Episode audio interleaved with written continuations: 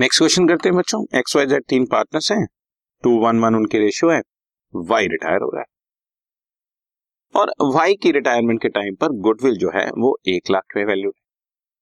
New profit sharing ratio निकालो gaining ratio निकालो और चैनल एंट्री पास करो गुडविल की।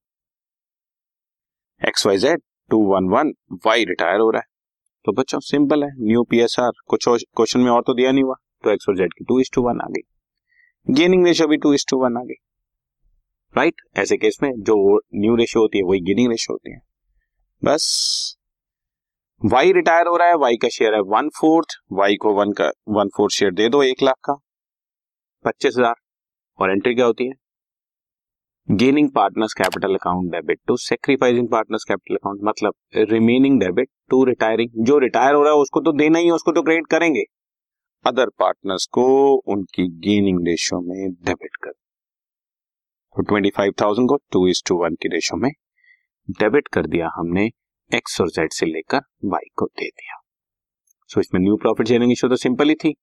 मेनली ट्रीटमेंट ऑफ़ गुडविल के लिए बनाया गया क्वेश्चन कि गुडविल कैसे डिस्ट्रीब्यूट ओके okay, इसमें गुडविल बहुत आसान है। जो रिटायर हो रहा है उसको क्रेडिट कर दो। अदर पार्टनर्स में जो गेन कर रहा है उनको गेनिंग रेशियो में डेबिट कर दो। Very simple okay done